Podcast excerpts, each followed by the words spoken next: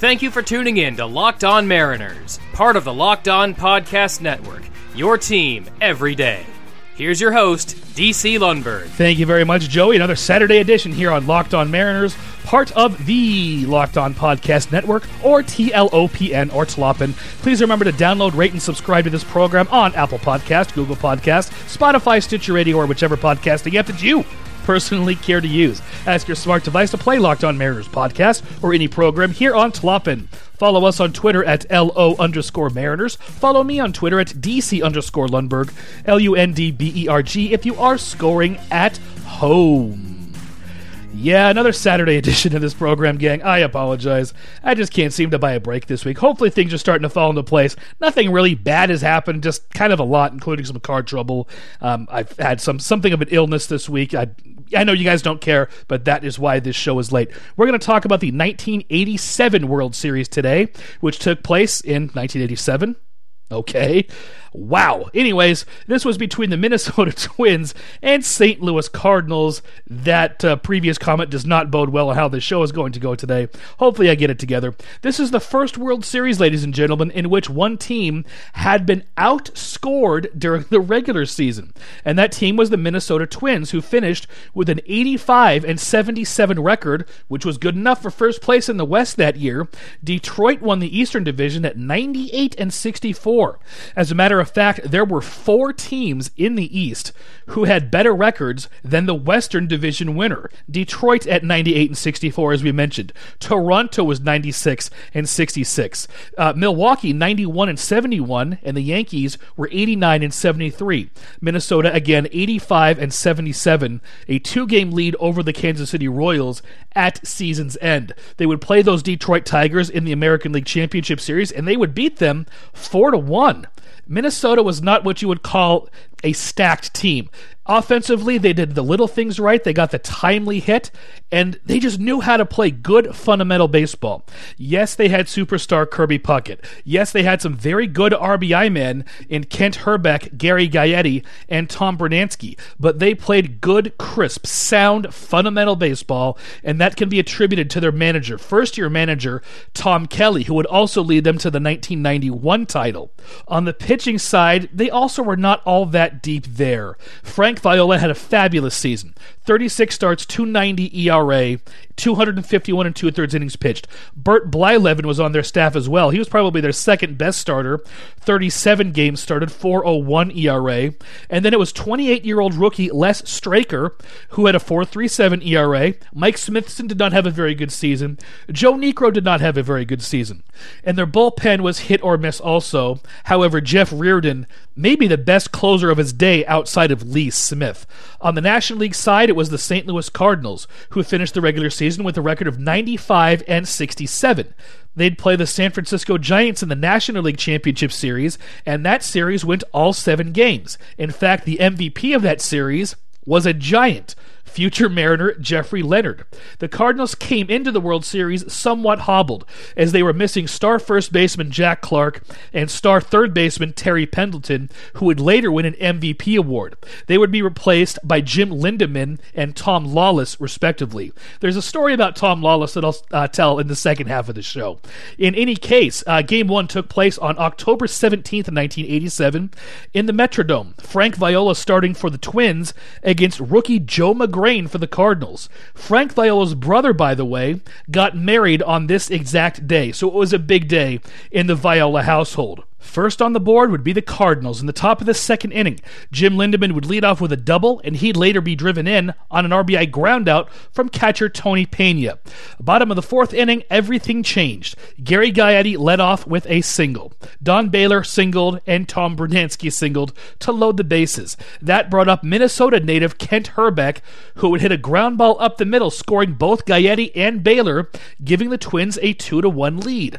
Steve Lombardozzi would then walk, and Magrane was finished. He'd be replaced by Bob Forsch, who immediately gave up an RBI single to Tim Laudner, who had hit 191 in the regular season.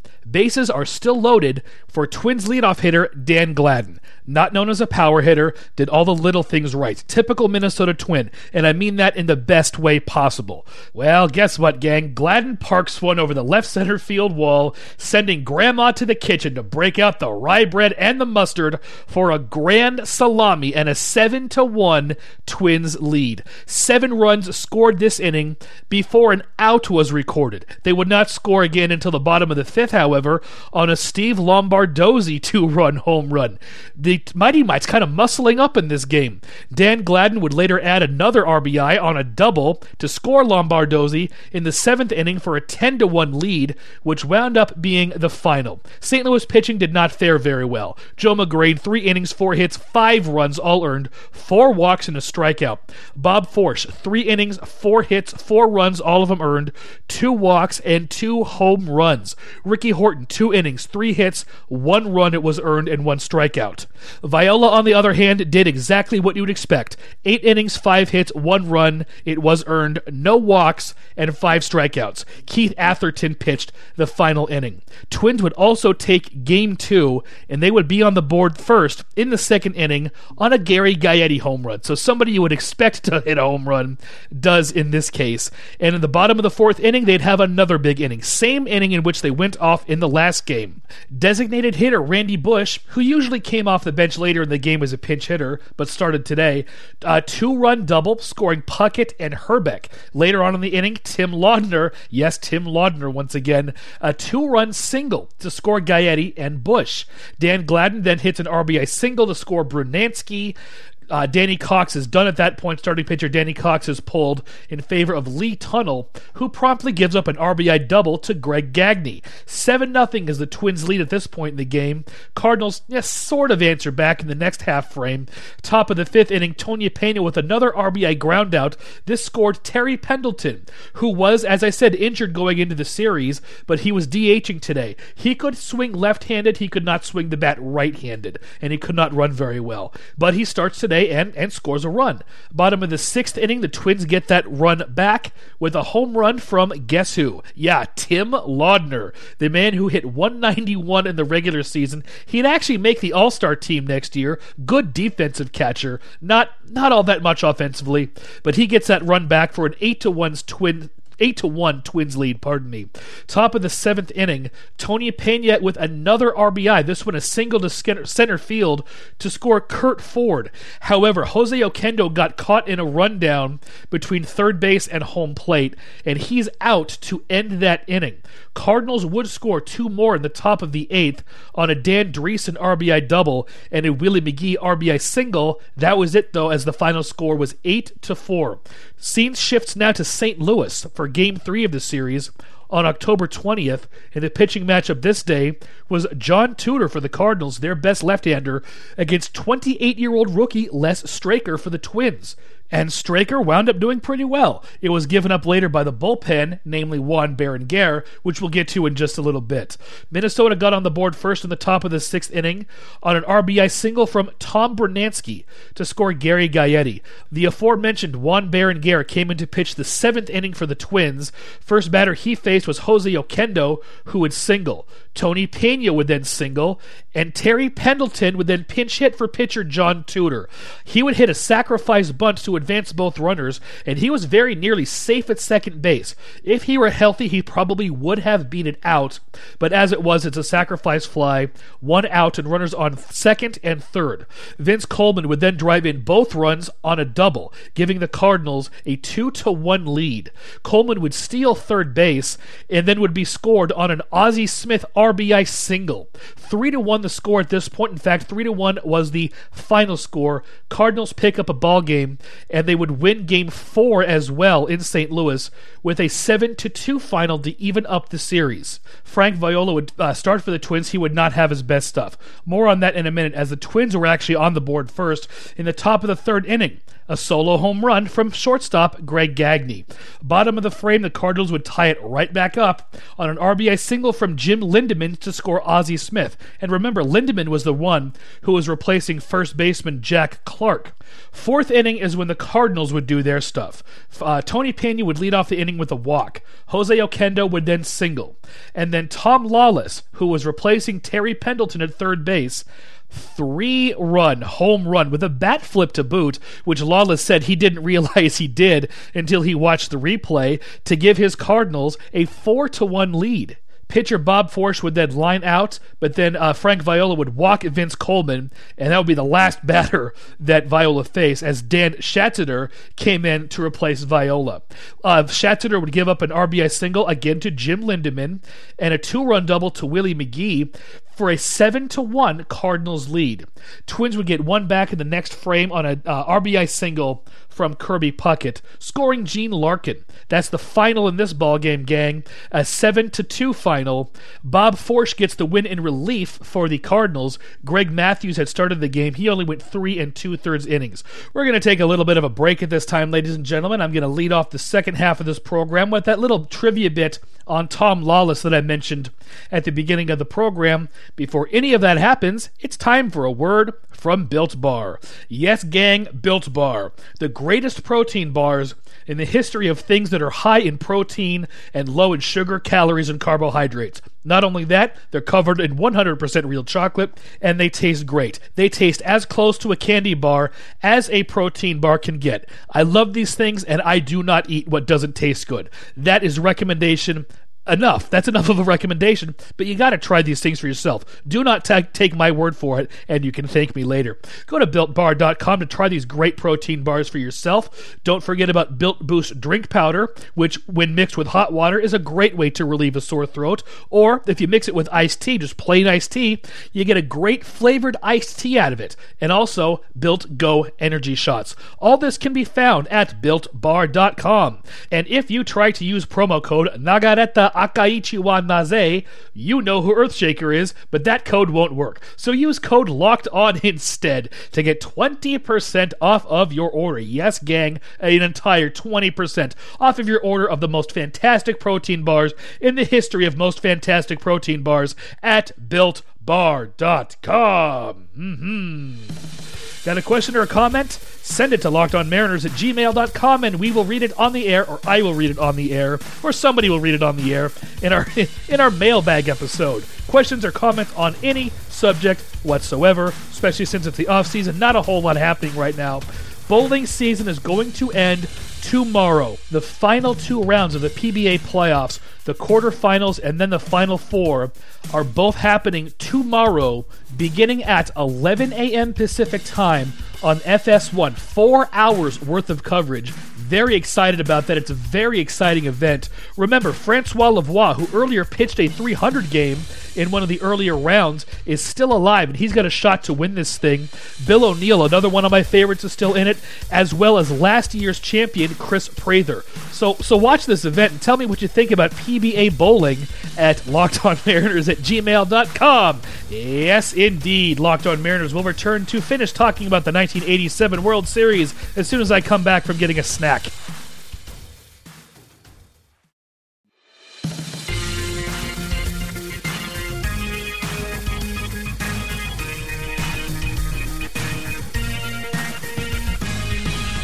Now back to Locked On Mariners and your host, DC Lundberg. Thanks, JM. We are talking about the 1987 World Series today on Locked On Mariners. And before we get to games 5, 6, and 7, little note about Tom Lawless, which I kind of teased at the beginning of the program. He is the source well, not necessarily source of this rumor, but it was once rumored that heavy metal singer Blackie Lawless once played baseball in the Reds minor league system in the 1970s. That wound up not being true. The source of that confusion was that Tom Lawless did play minor league baseball in the Reds system at that time. I'm not exactly sure how this rumor got started.